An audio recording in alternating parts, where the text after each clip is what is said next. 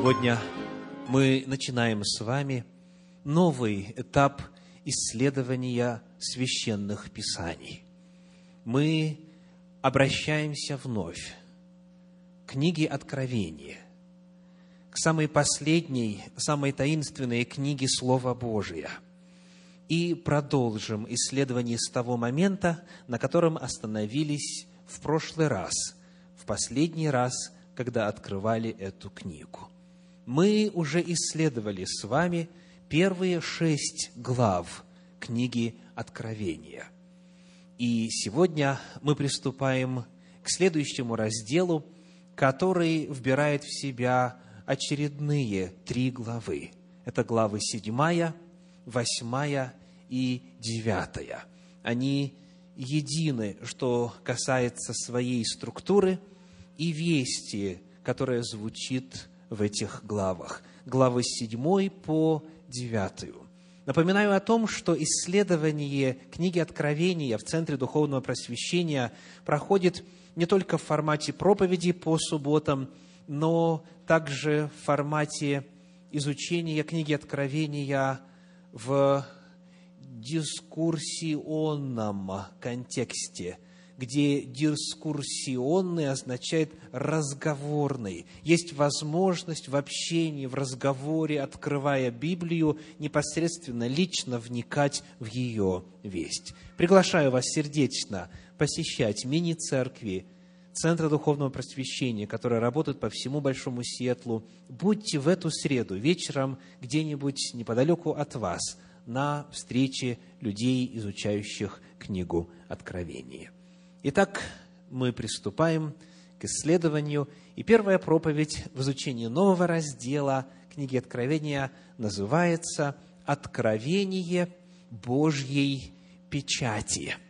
Откровение Божьей печати. Приглашаю вас открыть седьмую главу книги Откровения – где мы прочитаем первые три стиха. Откровение 7 глава, первые три стиха.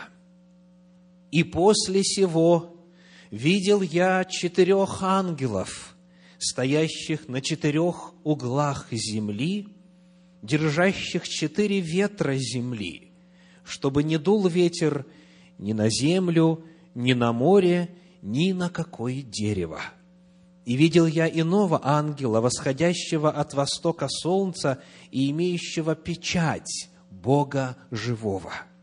И воскликнул он громким голосом к четырем ангелам, которым дано вредить земле и морю, говоря, «Не делайте вреда ни земле, ни морю, ни деревам, доколе не положим печати на челах рабов Бога нашего. Вот это главный отрывок для исследования в сегодняшней проповеди. Первые три стиха седьмой главы книги Откровения. Вначале нам необходимо сориентироваться, что касается места, где находятся эти три стиха. Каков контекст седьмой главы книги Откровения в целом? Что именно хочет сообщить Иоанн Богослов, по вдохновению написавший эти строки, именно в этом месте Священного Писания в своей книге, в книге Апокалипсис. Приглашаю вас бегло взглянуть на общий контекст седьмой главы книги Откровения. Помните ли вы, чем закончилось наше исследование в шестой главе? Чем заканчивается шестая глава этой книги. Приглашаю вас посмотреть на стихи в ней с 12 по 17. Книга Откровения, шестая глава, стихи с 12 по 17. «И когда он снял шестую печать, я взглянул, и вот произошло великое землетрясение, и солнце стало мрачно, как власеница, и луна сделалась, как кровь. И звезды небесные пали на землю, как смоковница, потрясаемая сильным ветром, роняет незрелые смоквы свои. И небо скрылось, свившись, как свиток, и всякая гора и остров двинулись с мест своих, и цари земные, и вельможи, и богатые, и тысяченачальники, и сильные, и всякий раб, и всякий свободный скрылись в пещеры и в ущелья гор, и говорят горам и камням, «Падите на нас, и сокройте нас от лица сидящего на престоле и от гнева Агнца, ибо пришел великий день гнева его, и кто может устоять?» Вот после каких событий подается материал седьмой главы книги Откровения. Итак, что же мы прочитали? Какие главные темы здесь были упомянуты? Во-первых, это природные катаклизмы, страшные катаклизмы, такие, каких Земля еще никогда не видела, такие, которые никто никогда еще лично не испытывал на себе – это изменения в нашей природе, в атмосфере, в структуре Земли, в том, что касается устройства нашей Солнечной системы и в целом Млечного Пути, даже всей Вселенной, включая небесные светила, все это будет подвержено колоссальным изменениям, изменениям трагического плана – природные катаклизмы, которые наводят ужас на многих, без относительно к тому, к какому социальному слою принадлежит человек. И рабы, и свободные, и начальники, и богатые, и рабы, и так далее. Все наполнены ужасом. Итак, рассматриваются природные катаклизмы, которые являются фоном, на котором наступает что? Пришествие Господа на землю. Пришел великий день гнева Его. Кто может нас скрыть от лица сидящего на престоле? Итак, природные катаклизмы. Далее описывается пришествие Господне на землю. И чем заканчивается шестая глава?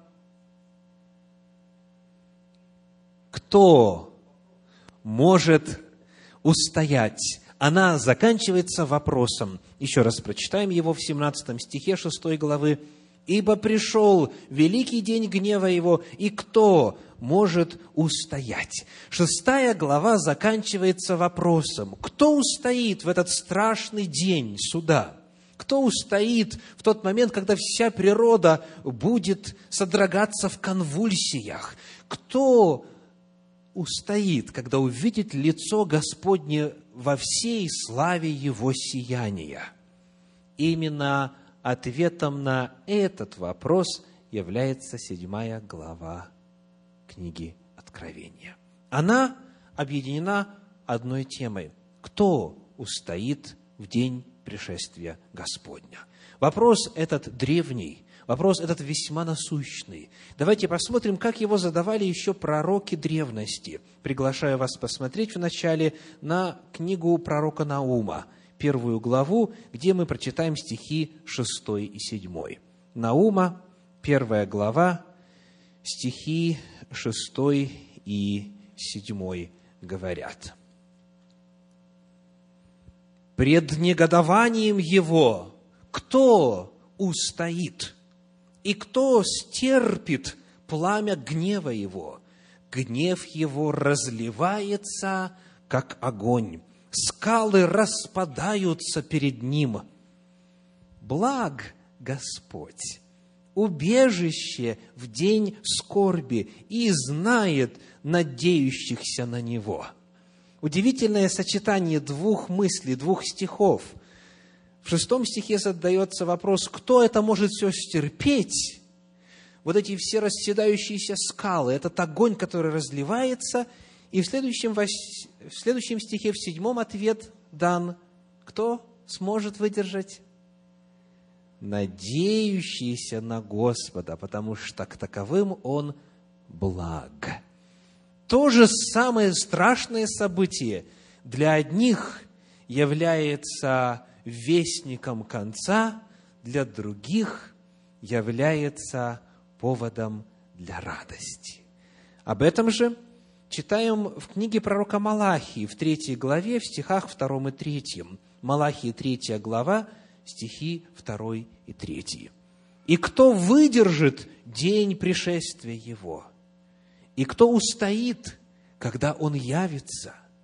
Ибо Он, как огонь расплавляющий, и как щелок очищающий, и сядет переплавлять и очищать серебро, и очистит сынов Левия, и переплавит их, как золото и как серебро, чтобы приносили жертву Господу в правде.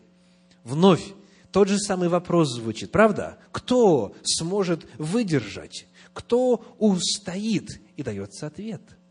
Этот огонь верный Господу только лучше сделает, как огонь серебро, серебро плавит и золото плавит, и таким образом очищает, также пришествие Господне очистит и освободит от того самого греховного тела плоти, о котором пишет апостол Павел в послании к римлянам в 7 главе. Все святые, богоугодные устремления наши, которые сдерживаемы сейчас плотской природой, страстями и похотями, все они тогда смогут реализоваться, потому что ничто не будет им препятствовать. Вот какой вопрос задается. Может ли кто-то выдержать? Может ли кто-то устоять? И ответ по Науму, по Малахии будут такие. И если мы желаем с вами оказаться в числе этих людей, нам нужно с большим вниманием изучить седьмую главу книги Откровения, где ответ на этот вопрос дан. Краткий ответ выглядит так. Возвращаемся к седьмой главе книги Откровения – и прочитаем вновь первые три стиха. Короткий ответ на вопрос, кто сможет устоять? Седьмая глава, первые три стиха. «И после сего видел я четырех ангелов, стоящих на четырех углах земли, держащих четыре ветра земли, чтобы не дул ветер ни на землю, ни на море, ни на какое дерево. И видел я иного ангела, восходящего от востока солнца и имеющего печать Бога живого. И воскликнул он громким голосом к четырем ангелам, которым дано вредить земле и морю, говоря, «Не делайте вреда ни земле, ни морю, ни деревам, доколе не положим печати на челах рабов Бога нашего». Итак, каков короткий ответ на вопрос, кто может устоять? Те, кто, будучи рабами Господними, получит Божью печать. Смогут в действительности в это страшное время, смогут устоять.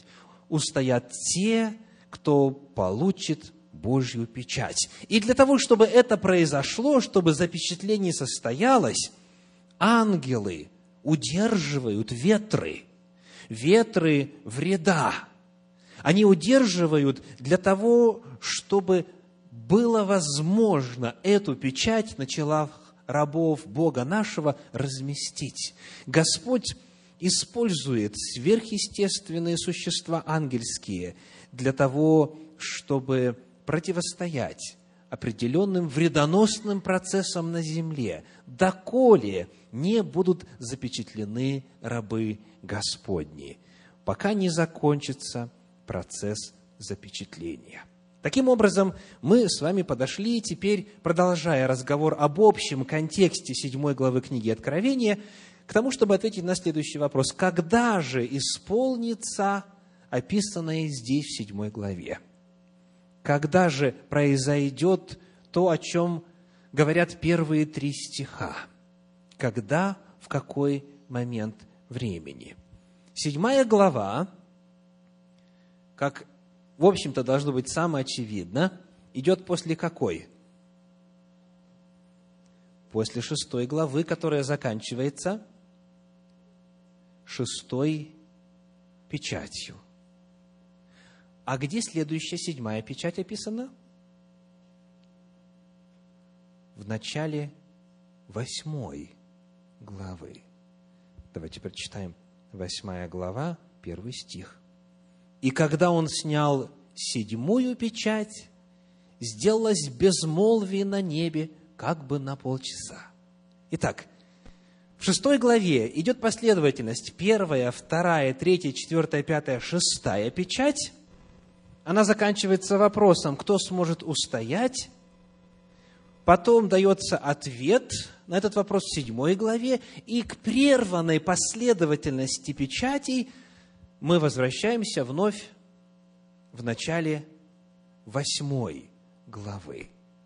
Потому событие, которое здесь описано, событие, которое представлено в седьмой главе, оно должно произойти между шестой и седьмой печатью. Запечатление должно завершиться. На челах всех рабов Бога нашего будет положена печать между шестой и седьмой печатью в пророческой перспективе книги Откровения. Это чрезвычайно важно увидеть. Седьмая глава не описывает ни первый век нашей эры, она не описывает и всю историю Земли, она описывает конкретный момент во времени, прямо накануне пришествия Господня вот тогда можно будет ответить на вопрос, кто сможет устоять. Итак, это был небольшой обзор того, где находится седьмая глава, какова ее главная весть, каков главный ответ на этот вопрос – это описание поколения, живущего накануне и во время пришествия Господня. Это означает, дорогие, что у каждого из нас есть шанс видеть исполнение этого пророчества, быть участником процесса запечатления рабов Божьих прямо перед пришествием Иисуса Христа на землю. Теперь мы можем взглянуть на этот отрывок внимательнее. Посмотрим детальнее, подробнее на первые три стиха седьмой главы книги Откровения. Что мы видим в самом начале здесь, в первом стихе? Какая картина явлена? Четыре ангела. Четыре ангела. Видел я четырех ангелов, стоящих на четырех углах земли. Четыре ангела. Откуда этот образ? Знакомы ли мы с ним уже? Встречался ли он раньше, уже в Священном Писании? Послушаем, что пишет на эту тему известный православный исследователь Александр Мень. Четыре ангела – это образ, заимствованный из книги пророка Захарии где говорится о четырех ангелах, стоящих у престола. Они по числу стран света или сторон света обозначают полноту духовного мира.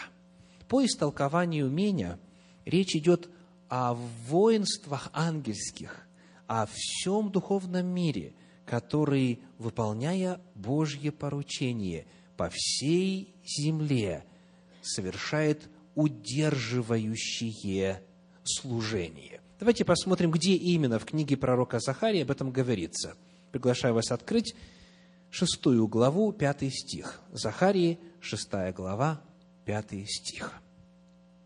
«И отвечал ангел и сказал мне, это выходят четыре духа небесных, которые предстоят пред Господом всей земли. Ангелы по своей природе есть духи. Послание к евреям, 1 глава, 14 стих. Они суть служебные духи. Для тех, кто конспектирует еще раз, Евреям 1.14. В книге пророка Захарии есть этот образ. И мы вновь для себя обнаруживаем, что когда Иоанн рассказывает о грядущих событиях, он не изобретает образы, а пользуется теми, которые уже даны рабам Божьим пророкам в древности. Он пользуется символикой и образностью, которая уже в Библии есть. Итак, перед нами ангельское воинство, это духи Божии, которые везде, по всем сторонам компаса, по всем направлениям света совершают свое определенное служение. Далее, они, сказано, держат четыре ветра земли. Что такое ветер в пророческом символизме? Что они удерживают? О чем говорит этот символ? Давайте посмотрим, как на эту тему мыслит исследователь Ростислав Волкославский. В своей книге «Тайны апокалипсиса» он пишет, на библейском языке четыре угла земли – это четыре стороны света. То есть, вначале мы смотрим на углы земли. Есть у земли углы или нет? Сказано, я видел четырех ангелов, стоящих на четырех углах земли. Приходилось ли кому-нибудь из вас слышать обвинение в адрес Библии в том, что она антинаучна? Это одно из излюбленнейших мест скептиков. Они говорят, представляете, вот народ, который жил в то время, а тот, кто писал книгу Откровения, он думал, что Земля плоская, и она имеет углы. Вот темнота-то была – а мы теперь просвещены. Но для таковых мы коротко сообщим, что еще в книге пророка Исаии говорится, что Господь восседает над кругом земли. И слово, которое используется там, имеет также и значение сферичности. Еще у пророка Исаии в VII веке до нашей эры сказано, что земля круглая. Ну, а во-вторых, хочу спросить у просвещенных и грамотных, что означает фраза «уехал на край света» в вашем словаре? Можете сказать? Край света есть? А как же там можно оказаться тогда? То есть не означает ли это, что человек, получивший образование в советской школьной системе, да еще и высшее образование, и к тому же верит, что если уплыть слишком далеко, то можно свалиться, потому что будет край земли, и пропадешь невесть куда и где. Так надо это понимать? Конечно же нет. Речь идет о том, что есть устойчивые выражения в языке, есть идиомы, есть фразы, которые никак не следует понимать буквально. И в данном случае, когда мы исследуем с вами, что такое четыре угла Земли, давайте посмотрим, как в Священном Писании этот вопрос предлагается. Я приглашаю вас два примера рассмотреть. Один из них из э, пророческих писаний, и второй из них из апостольских писаний. Книга пророка Исаии, 11 глава, 12 стих. Исаии 11, 12. Исаии 11 глава, 12 стих. «И будет в тот день, это 11 и теперь 12, и поднимет знамя язычникам и соберет изгнанников Израиля – и рассеянных иудеев созовет от четырех концов земли. Что имеется в виду? Отовсюду. Четыре стороны света. Так и сегодня мы говорим. Дальше сказано в Евангелии от Матфея в 13 главе, в стихе 27, Матфея 13, 27, используются схожие слова. «И тогда Он пошлет ангелов своих и соберет избранных своих от четырех ветров, от края земли до края неба». То есть вы видите, что чуть-чуть по-разному в этих местах выражается мысль, но она очень понятна. Отовсюду. То есть от одного как мы говорим, уголка земли. Вот еще хорошее место. Есть у нас такое в языке высказывание? От одного угла земли до другого. Но мы, естественно, не верим, что земля четырехугольная или же плоская и так далее. То есть Господь говорит о том, что эти ангельские силы везде присутствуют, везде на всей земле они служат Господу, выполняя Его волю. И теперь мы можем вернуться к ветрам, которые эти ангелы удерживают они удерживают ветры. Что означает ветры? Во-первых, в самой седьмой главе книги Откровения у нас есть объяснение значения этого образа. Откровение 7 глава, стихи 2 и 3. Сказано во второй половине второго стиха, «И воскликнул он громким голосом к четырем ангелам, которым дано что делать? Видите? Вредить земле и морю. То есть, ветер, который дует, если его не удерживать, он будет вредить земле и морю. Дальше, в, третьей, в третьем стихе, «Не делайте вреда ни земле, ни морю, ни деревам». Итак, общий смысл использования этого символа ветра каков? Вред какой-то земле приносится. И ангелы Божии удерживают землю от вреда, от зла.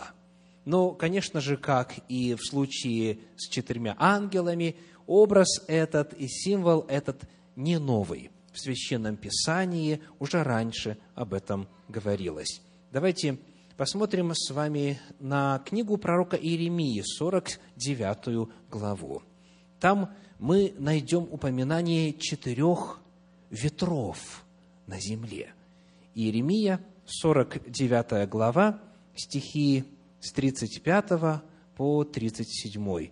Иеремии 49, 35-37. «Так говорит Господь Саваоф, вот я сокрушу лук Елама, главную силу их, и наведу на Елам четыре ветра от четырех краев неба, и развею их по всем этим ветрам, и не будет народа, к которому не пришли бы изгнанные еламиты, и поражу еламитян страхом пред врагами их и пред ищущими души их, и наведу на них бедствие, гнев мой, говорит Господь, и пошлю вслед их меч, доколе не истреблю их. Вот использование образа четырех ветров. Что оно означает здесь? Что с Еламом произойдет? Военные действия. Меч пошлю, врагов пошлю, и они будут в результате рассеяны по всей земле.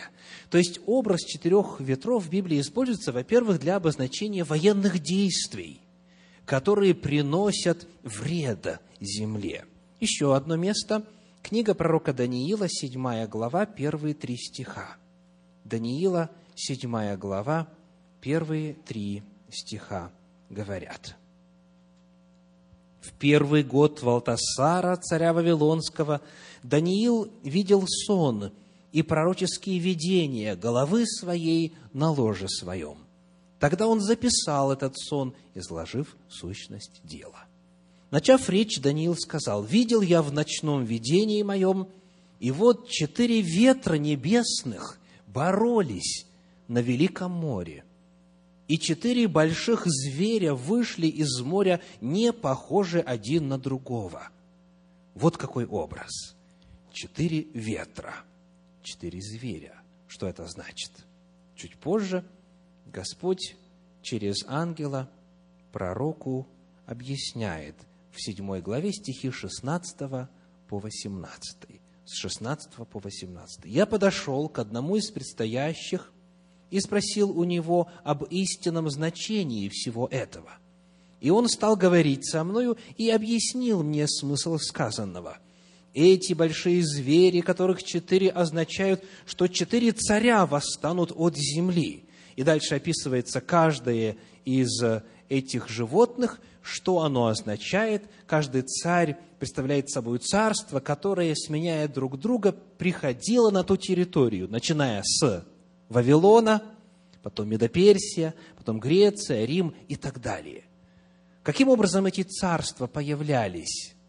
В результате столкновений, бедствий, завоеваний, международных конфликтов и так далее. Вот эти ветры, которые сталкивают волны, а воды в Библии, в символизме библейском, это народы, племена, люди, страны, это всевозможные волнения, это всевозможные междуусобицы, это все то, что приносит вред земле. Есть в Священном Писании и много иных мест, где ветер представлен как разрушительная сила, не только военная, но это и голод, это и разрушение построек, это и финансовые проблемы, разного рода вред. Вот какая картина перед нами.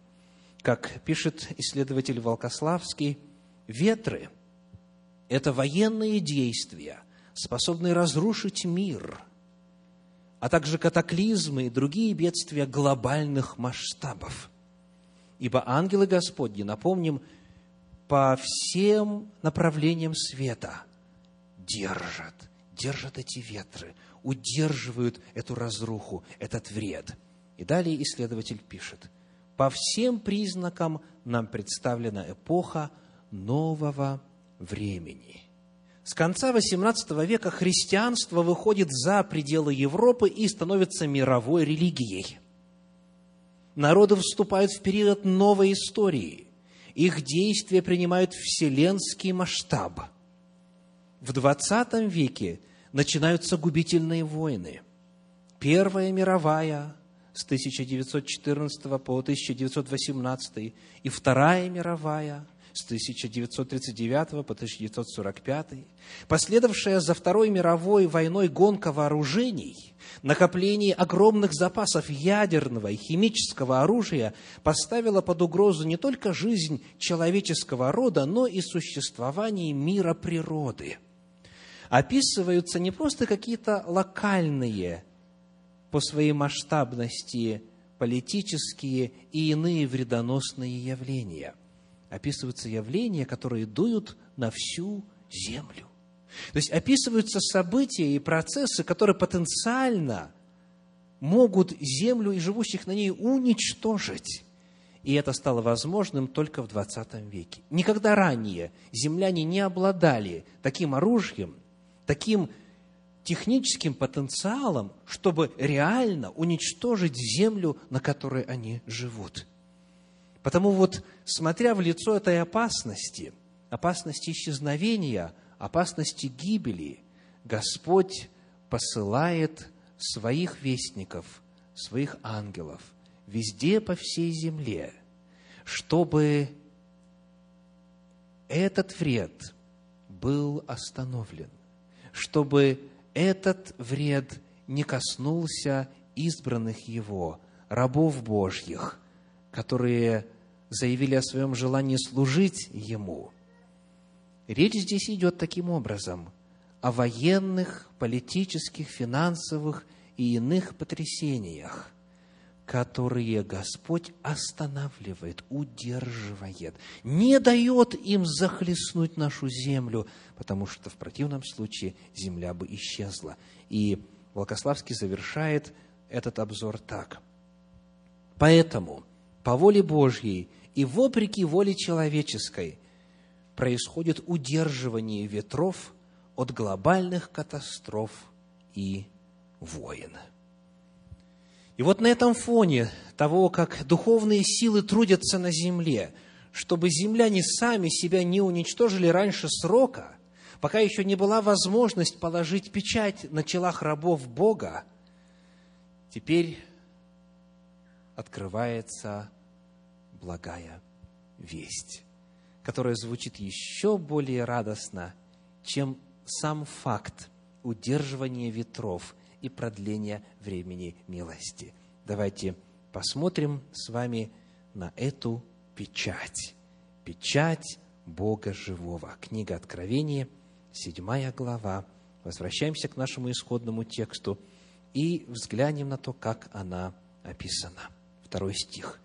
«И видел я иного ангела, восходящего от востока солнца и имеющего печать Бога живого». И в третьем стихе «Доколе не положим печати на челах рабов Бога нашего». О печати на челе и о начертании на челе очень многие сегодня говорят, правда? Тема эта довольно популярна, даже и в светских изданиях, и кинофильмы снимаются, и книги пишутся, и в целом вот эта тема о какой-то метке на челе, она внимание многих приковывает. Потому нам очень важно разобраться в том, что такое Божья печать, а главное, главное, удостовериться в том, что на нашем теле она есть. Потому что в зависимости от того, есть ли печать или нету печати на челе, от этого зависит ответ на вопрос, кто может устоять в день суда, в день пришествия. Исследуя вопрос Божьей печати, мы вновь должны обратить внимание на то, что есть уже в Библии на эту тему весть. Это не Иоанну Богослову такая мысль впервые была дана. Впервые мы читаем об этом символизме, об этом образе в Танахе, в Ветхом Завете, как его называют, в книге пророка Иезекииля. В девятой главе мы прочитаем стихи с 1 по 7 и 11. Конечно, и до пророка Иезекииля говорится о печати, о знаке на челе, но именно у Иезекииля есть все те образы, которые использует Иоанн Богослов. К ним мы и обратимся. Иезекииля, глава 9, в начале первые семь стихов. 9 глава, стихи с 1 по 7.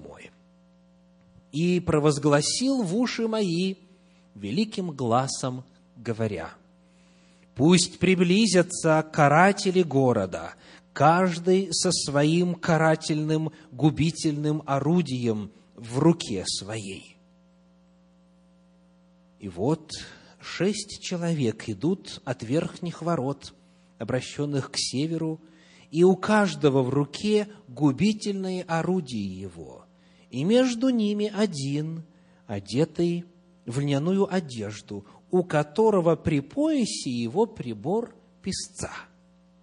И пришли и стали подле медного жертвенника. И слава Бога Израилева сошла с Херувима, на котором была к порогу дома.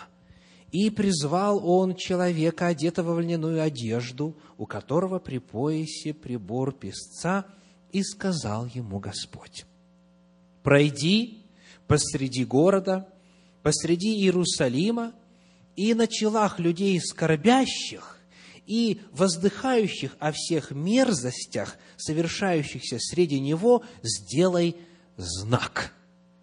А тем сказал вслух мой, идите за ним по городу и поражайте. Пусть не жалеет око ваше и не щадите старика, юношу, девицу и младенца и жен бейте до смерти – но не троньте ни одного человека, на котором знак, и начните от святилища моего». И начали они с тех старейшин, которые были пред домом. И сказал им, оскверните дом, и наполните дворы убитыми, и выйдите. И вышли, и стали убивать в городе. Вот главный отрывок который повторяется в книге Откровения. Общий контекст этой девятой главы – это наказание, это гибель, это уничтожение. Но спастись могут те, у которых есть знак. Спастись могут те, у которых есть специальная метка. В этой же девятой главе читаем одиннадцатый стих. И вот человек, одетый в льняную одежду, у которого при поясе прибор песца, дал ответ и сказал, «Я сделал, как ты повелел мне». Вот этим образом пользуется Иоанн Богослов в седьмой главе книги Откровения. Давайте посмотрим на главные параметры этого отрывочка. Перед наказанием есть возможность обрести защиту. Перед наказанием ставится знак защиты. И далее, по какому принципу он ставится? Кому делают знак? Запомнили? Кому? четвертый стих, сказано, на челах людей скорбящих и воздыхающих о всех мерзостях, совершающихся среди него, то есть этого города этого народа. То есть на телах тех, кто не приемлет беззакония, насилия, на телах тех, кто скорбит, когда видит, как зло совершается, вот на их челах по нравственному признаку, по нравственным причинам ставится знак. Подчеркиваю, не по национальной принадлежности, не по виду служения Богу, а именно по вопросу нравственности. Помните ли вы, с кого началось наказание? Со старейшин, тех, которые в Доме Господнем, в храме совершают служение. Ты можешь быть, говорит Господь, самым главным руководителем в той или иной религиозной среде и все равно погибнуть потому что по природе своей безнравственен.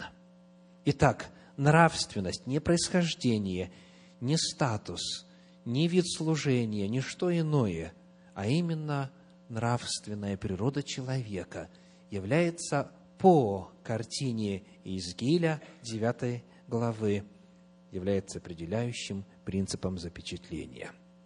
Мы посмотрели на прообраз этой печати в Танахе – у пророков, посмотрим на то, как печать представлена в апостольских писаниях. Приглашаю вас открыть книгу послания апостола Павла к Ефесянам. Город Ефес, письмо Ефесянам, первая глава, стихи 13 и 14. Ефесянам, первая глава, стихи 13 и 14. «В нем и вы, услышавши слово истины, благовествование вашего спасения и уверовавши в него, запечатлены обетованным Святым Духом, который есть залог наследия нашего для искупления удела его в похвалу славы его. Итак, здесь используется слово «печать», «запечатление», и осуществляется оно кем? Духом Святым. Когда человек слышит весть, благовестие спасения, принимает верою эту весть, он запечатляется Святым Духом. То есть здесь печать Духа Святого, она описывает начало духовного опыта, рождение свыше, заключение завета с Господом. Об этом же читаем во втором послании Коринфянам, здесь же рядышком, в первой главе, в стихах 21 и 22.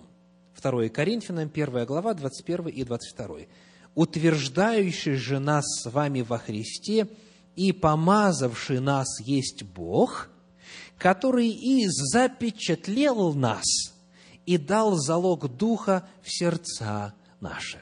Во-первых, исследуя истину о Божьей печати в апостольских писаниях, которые часто называют Новым Заветом, мы находим, что оно, это описание – рассказывает о начале духовного опыта, о рождении свыше, об отклике веры, о заключении завета с Господом.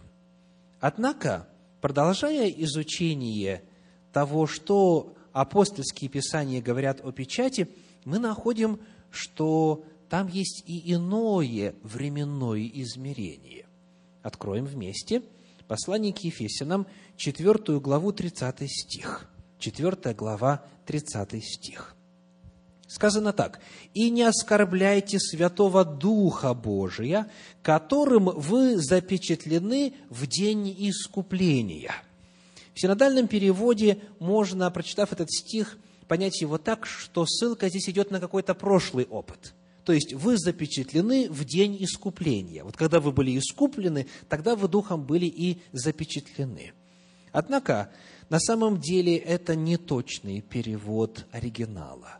В греческом, в подлиннике, передается другая мысль. Давайте мы ее проиллюстрируем на примере трех разных современных переводов апостольских писаний на русский язык. Первый перевод, к которому я приглашаю вас обратиться, это перевод «живой поток». Перевод «живой поток» говорит – и не огорчайте Святого Духа Божьего, в котором вы получили печать к дню искупления. То есть сказано у нас в синодальном «в день искупления», а здесь «к дню». Дальше, еще один перевод, перевод Кулакова. «И не печальте Святого Духа Божьего, печатью которого вы отмечены в преддверии Дня Искупления». Здесь искупление – это прошлое или будущее? Будущее. Вы отмечены этим знаком в преддверии Дня Искупления. Ну и, наконец, перевод Кузнецовой, изданный Российским библейским обществом, сказано «И не печальте Святого Духа Божьего, печатью которого вы отмечены для дня нашей полной свободы». Итак, печать Божья, печать Духа Святого – она человеку полагается тогда, когда он начинает свой путь с Господом, рождается свыше, откликается верою на проповедь, но она же его сохраняет для будущего, когда полное искупление не только внутреннего нашего естества, но и тела нашего всего произойдет. И потому эта печать является отличительным признаком для того, чтобы вот в тот самый грядущий день, день суда, можно было Богу узнать своих. На эту тему читаем также во втором послании Тимофею, во второй главе, 9 стих. 2 Тимофею, вторая глава, 9 стих. Нам нужен 19, 2, 19 но твердое основание Божие стоит, имея печать сию двоеточие. Еще раз, 2 Тимофею, 2 глава, 19 стих. «Но твердое основание Божие стоит, имея печать сию». Кавычки открываются. Какая печать? «Познал Господь своих». Это что описывает в духовном опыте верующего – это начало взаимоотношений. Познание в Библии – это взаимоотношения. Познал Господь своих, значит, у них появилась общность. Это начало пути в Господе. И, далее сказано, вновь кавычки открываются. Еще что на этой печати написано? Да отступит от неправды всякий исповедующий имя Господа.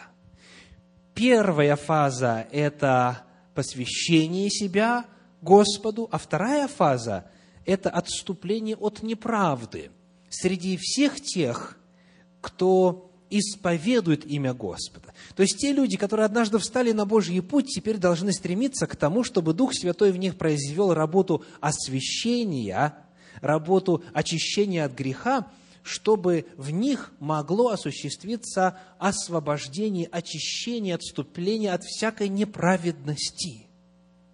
То есть эта печать Духа Святого, она дается не только в день уверования, но и с целью, чтобы в апокалиптической перспективе человек был чист и свят перед лицем Господним. Вот это главные идеи и истины, которые мы находим о Божьей печати в апостольских писаниях. Ну и, наконец, в самой книге Откровения. Как здесь, в этой книге, описывается Божья печать. Помимо седьмой главы, мы находим ее еще в трех местах в книге Откровения. Читая дальше – мы добираемся до 9 главы. Откровение, 9 глава, где мы прочитаем первые четыре стиха. Откровение, 9 глава, первые четыре стиха. Пятый ангел вострубил, и я увидел звезду, упадшую с неба на землю, и дан был ей ключ от кладезя бездны. Она отворила кладезь бездны, и вышел дым из кладезя – как дым из большой печи, и помрачилось солнце и воздух от дыма из кладезя. И из дыма вышла саранча на землю, и дана была ей власть, какую имеют земные скорпионы.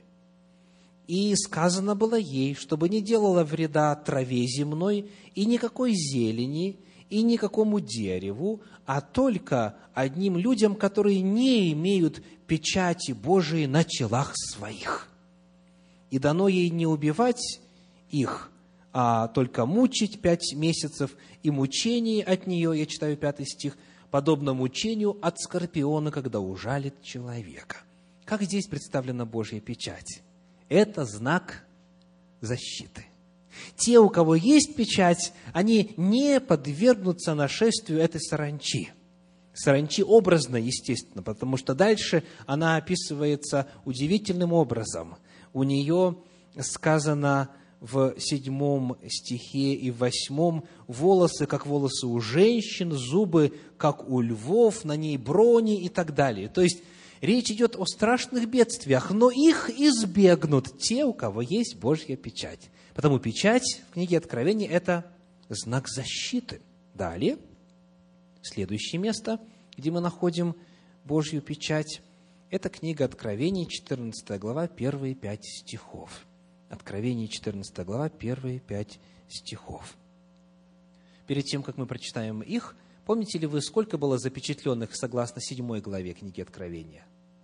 144 тысячи. Очень хорошо. Читаем. «И взглянул я, и вот Агнец стоит на горе Сионе, и с ним 144 тысячи, у которых имя Отца Его написано на челах». В седьмой главе сказано «печать на челах», «печать Бога на челах», а в 14 главе сказано «имя Божие на челах». И вот как они описаны. «И услышал я голос с неба, как шум от множества вод, и как звук сильного грома.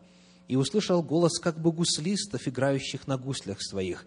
Они поют как бы новую песнь пред престолом и пред четырьмя животными и старцами. И никто не мог научиться сей песни, кроме сих ста сорока четырех тысяч, искупленных от земли. Это те, вот пошли их характеристики, это те, которые не осквернились женами, ибо они девственники – это те, которые следуют за Агнцем, куда бы он ни пошел. Они искуплены из людей, как первенцы Богу и Агнцу, и в устах их нет лукавства. Они непорочны пред престолом Божьим. К этому отрывочку мы, естественно, еще обратимся, когда по Божьей милости дойдем до изучения 14 главы книги Откровения. Но сейчас можете ли вы, обобщая, сказать, на кого размещается печать Божья – на кого размещается имя Божье? Кто эти люди? Сказано, они непорочны. Непорочны. Как и у Иезекииля. По нравственному признаку располагается печать. И непорочны они вот в силу чего? Термину «печать» в 7 главе соответствует в 14 главе термин «имя Божие на челах». Почему? Имя Божье несет в себе информацию о Боге. Имя – это обозначение, это рассказ о сущности, о природе, о характере. Тот, у кого имя Божье на челах написано, он Бога отображает. Он по образу Божию создан. Он в этот образ вернулся. Он обновляется в познании по образу создавшего его. То есть, печать Божья будет дана тем, кто по характеру на Бога похож. Тот, на которого можно поставить печать, как происходит тогда, когда работает известный отдел контроля продукции. Когда на конвейере изделия завершают свое путешествие по фабрике или заводу, есть место, где нужно поставить печать. И эта печать говорит о чем? Соответствует допустимым нормам производства. Вот смысл. Бог свое имя может поставить только на челе того, кто на него похож. Потому что в противном случае тогда конфузия получится. В противном случае тогда получится неразбериха. На челе написано «Бог», а говорит как дьявол. На челе вроде бы имя Божье, а ведет себя как дьяволица. Такого быть не может. И потому печать Божию получат только те, кто на Бога похож, на челе кого Бог может свое имя поставить, чтобы, смотря на этого человека, можно было Бога видеть, непорочны пред престолом Его. И, наконец, последний отрывочек, использующий этот же самый образ книги Откровений, 22 глава, первые четыре стиха. Откровение, 22 глава, первые четыре стиха. «И показал мне чистую реку воды жизни, светлую, как кристалл, исходящую от престола Бога и Агнца. Среди улицы его и по ту, и по другую сторону реки древо жизни, двенадцать раз приносящие плоды, дающие на каждый месяц плод свой, и листья дерева для исцеления народов. И ничего уже не будет проклятого, но престол Бога и Агнца будет в нем, и рабы его будут служить ему, и узрят лице его, и имя его будет на челах их. Что описывается здесь? Жизнь вечная в Божьем присутствии, с доступом к дереву жизни, с рекой жизни. Жизнь вечная в Царстве Божьем описана здесь как та, куда попадут только те, у кого имя Божие написано на челах. Имеющие печать Божью наследуют жизнь вечную. Сегодня, завершая исследование темы откровений Божьей печати, давайте вновь обратим внимание на благую весть, которая буквально переполняет все эти стихи. Я отмечу только некоторые моменты. Благая весть заключается в том, что в великий день гнева все-таки можно устоять. Вот тогда, когда все будет сыпаться, разрушаться вокруг, когда люди себе смерти будут просить, когда все будет исчезать из-под ног, в это самое время можно устоять. Это благая весть. Этого можно не бояться. Во-вторых, Бог удерживает землю от гибели ради чего? Ради спасения людей. Он использует могущественных ангелов для того, чтобы земляне еще не разрушили эту землю и самих себя, потому что есть еще те, на которых печать не поставлена, которые еще откликнутся, которые еще скажут Богу «да», которые уверуют, которые заключат завет с Ним. Бог продлевает время милости ради каждого из вас и тех, кто вокруг вас живет. Ради этого только история продвигается. В противном случае уже давно можно было бы все закончить. Господь долготерпит, не желая, чтобы кто погиб, потому что Он любит своих детей, пусть даже и грешных. И Он и вас ждет, каждого. Тех в особенности, кто еще не получил печати, кто еще верою не откликнулся на Божий призыв. Бог ради вас продлевает время истории Земли. Как сказано в словах известной христианской песни, «О, если бы знал живущий на земле любовь Христа, лишь ею дышат все. И если Бог отнял любовь на миг, то этот мир давно бы уже погиб. Мы с вами живем, потому что милость Божья – его любовь продолжается. И это удивительная по своей глубине благая весть. И, наконец, есть обетование тем, кто запечатлен. Если получить Божью печать, то тогда ничто не будет страшно. Печать Божья – это гарантия Божьей защиты – это право на вход в Царствие Божие. Обетование избавление дано запечатленным. Что бы ни было вокруг, Господь, если поставит свою печать на вас, если вот в этот последний период времени печать Божия приведет к очищению от греха и неправедности, для таковых есть обетование Божьей защиты. И потому мой призыв сегодня каждому из вас Во-первых, помните, какие бы ветры ни дули в вашей жизни сейчас, болезни ли, финансовые ли проблемы, личного ли плана, какие бы ни были проблемы, никакие ветры не смогут поколебать то, что Господь утвердил. Господь пошлет ангелов своих на вашу сторону, если вы рабы Его, если вы рабы Господни. Он пошлет могущественных духовных существ вам в защиту, вам в помощь. Бог сохранит вас. Вы не одиноки. Во-вторых, не отвергайте Божий призыв любви.